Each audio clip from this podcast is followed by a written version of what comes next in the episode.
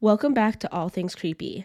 I'm your host, Micah James, and this week we are talking about some scary historical medical practices. Now, there are some that you probably already know about, like there's leeching and bloodletting. So basically, in history, like people would be bled to let all the bad blood out to help with fevers or other ailments Leeching specifically is still used today. I know when people get anything done in relation to the chest, sometimes there is danger of like the nipples falling off, that kind of thing. So they'll leeches to like help the blood flow, that kind of thing. I know there's other uses for it, but that's the one that I know they still use it for. I feel like you guys probably already know about lobotomies. So I try to stick with ones that aren't as well known. I don't necessarily go into like a deep dive. If you want a deep dive in any of these medical practices, I personally really enjoy Sawbones. They do like an actual deep dive each episode into these medical practices. I just wanted to give you like a little snapshot of some of the ones that I found to be like extraordinarily creepy or just weird in general that I felt like worth were worth telling you about. So, with all that rambling out of the way, let's take a dive into these medical practices.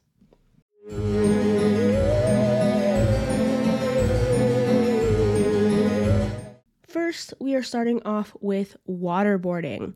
Now, this one is usually associated with torture like especially in Guantanamo Bay and was banned as a torture practice. I I believe, please correct me if I'm wrong. I didn't look into the whole torture aspect of it too much, but I feel like I remember reading once that it was banned because it was seen as too inhumane.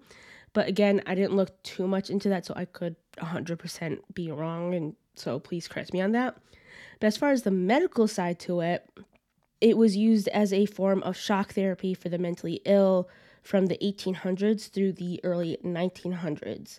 There were different versions of it, but it seems like one of the more popular versions of waterboarding in the medical sense was the medical staff would hold a patient's head underwater until they lost consciousness.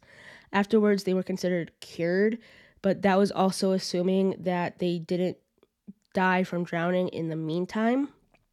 Other kinds of waterboarding, including showering or dunking the reclining patient without any warning. It's not clear as to why or how this method was supposed to work. I did try to find any reasoning behind it, but again, I personally couldn't find anything that was super clear, just besides the shock of it was supposed to bring them out. Number two is malaria. Now, this one was really weird, curing one disease with another, but to them it made sense. It was supposed to cure syphilis, and what you needed to cure it was heat. The only way to induce enough heat in the body to get rid of it was to give the patient malaria, as malaria would give the patient a high enough fe- fever to, in theory, kill off the syphilis. I know I'm probably going to mispronounce his name, and I'm sorry about that, but the doctor who invented this was an Austrian named Julius Wagner Jauregg. He started injecting people with malaria in 1917 and won a Nobel Prize for it in 1927. The reason why they considered this a successful treatment for syphilis was because only 15% of the doctor's patients ended up dying. As far as I can tell, at least in first world countries, they don't use this method anymore. There's more common and better ways to treat syphilis if someone has it. So you're not trading off one disease for another. Number three is milk transfusions. Back in the 1900s, milk was seen as a good substitute for blood. Their logic behind it was a little weird. They thought that the fatty and oily qualities to the liquid could easily turn it into white blood cells. The thing is, as you can probably imagine, only a few of the procedures were considered effective, while many, many others resulted in increased sickness or otherwise death. In one case, the milk transfusion immediately dropped the patient's pulse, and the patient had to be resuscitated with a combination of morphine and whiskey. This patient ended up passing away only 10 days after the operation. So, as you can imagine, they ended up stopping using this as a treatment plan. Number four, I kind of put two together because they're supposed to cure the same thing cigarettes and chloroform. They were both considered cures for asthma. For cigarettes, as we know, they now do the opposite. They they make asthma worse. But I couldn't find the reason why this was supposed to work. The closest reason that I could find was that like maybe the two were supposed to cancel out each other, but again, I couldn't find like an official reason. As far as chloroform goes, it was believed to relieve all the symptoms of asthma, but many patients would tend to overdose on the drug while having an attack. Number five is whales. Now, much like waterboarding, to me, this was one of the more shocking ones. According to an article from 1899, a hotel in Australia could help patients with rheumatoid arthritis. Patients would go to this hotel and wait for the whale and wait for a whale to die close to the hotel.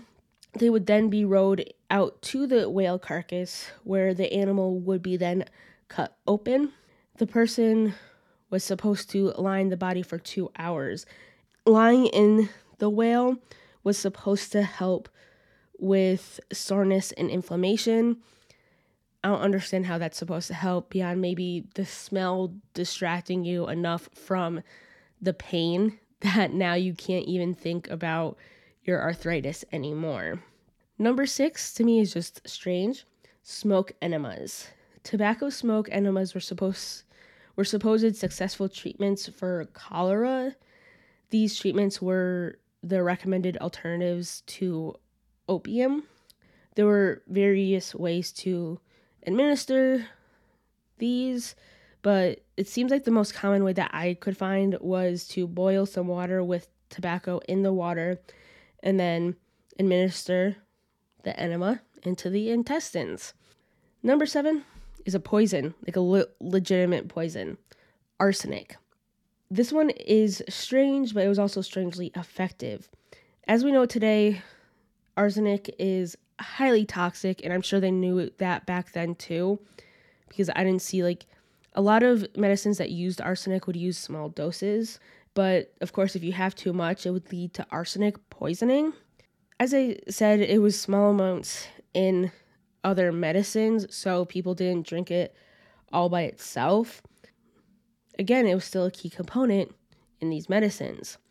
It was used to treat malaria and syphilis from the late 18th century all the way up to the 1950s.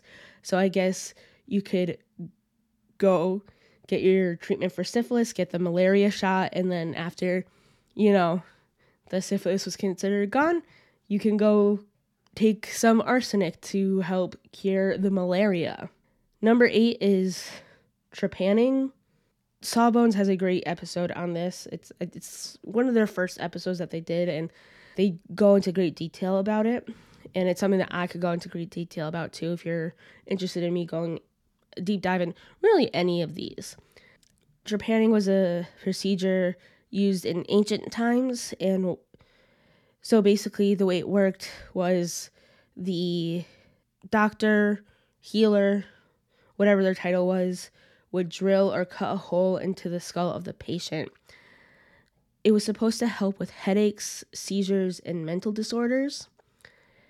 And as you can probably imagine, it was done without the use of any type of anesthesia or sterilization, as those things came like right around, you know, the 1800s is when it those things started to come about, or at least the modern use of it that we know today.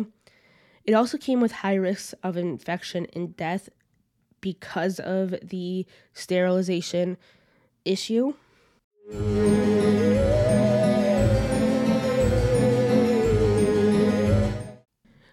Those were eight different scary historical medical practices.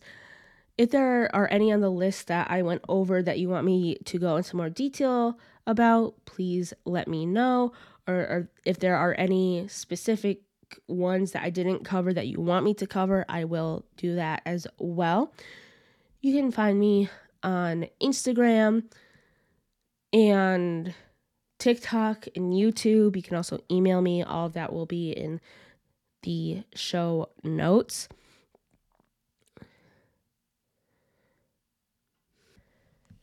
I'm also considering starting a Patreon with two tiers. The both tiers will get a peek at my show scripts before the show is even put out so that way you can see what I'm talking about, kind of get a sense of like what the show is going to be about, that kind of thing. And then the higher tier I'm thinking will have weekly or even monthly that I haven't like really hammered in yet, but you'll either get weekly or monthly live streams or you can ask me questions. You guys can help me choose future topics for future episodes. So if any of you are interested in that, hit me up.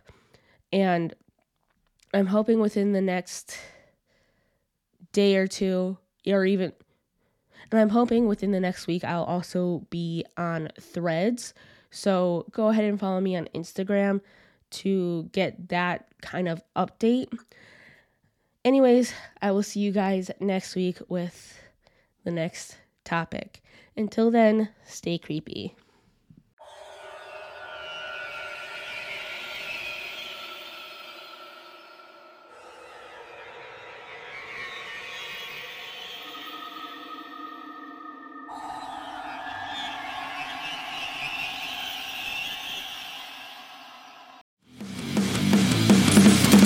Introducing the Deep Leadership Podcast.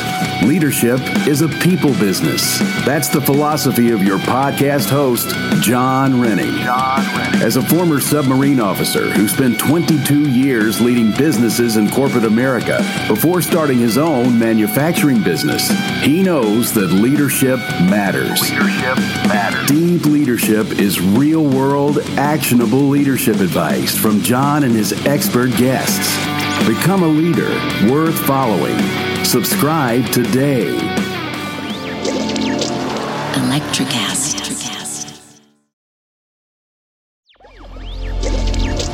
Electricast. Welcome to Tuning Into Sound Wellbeing, where we harmonise your mind, body, and soul.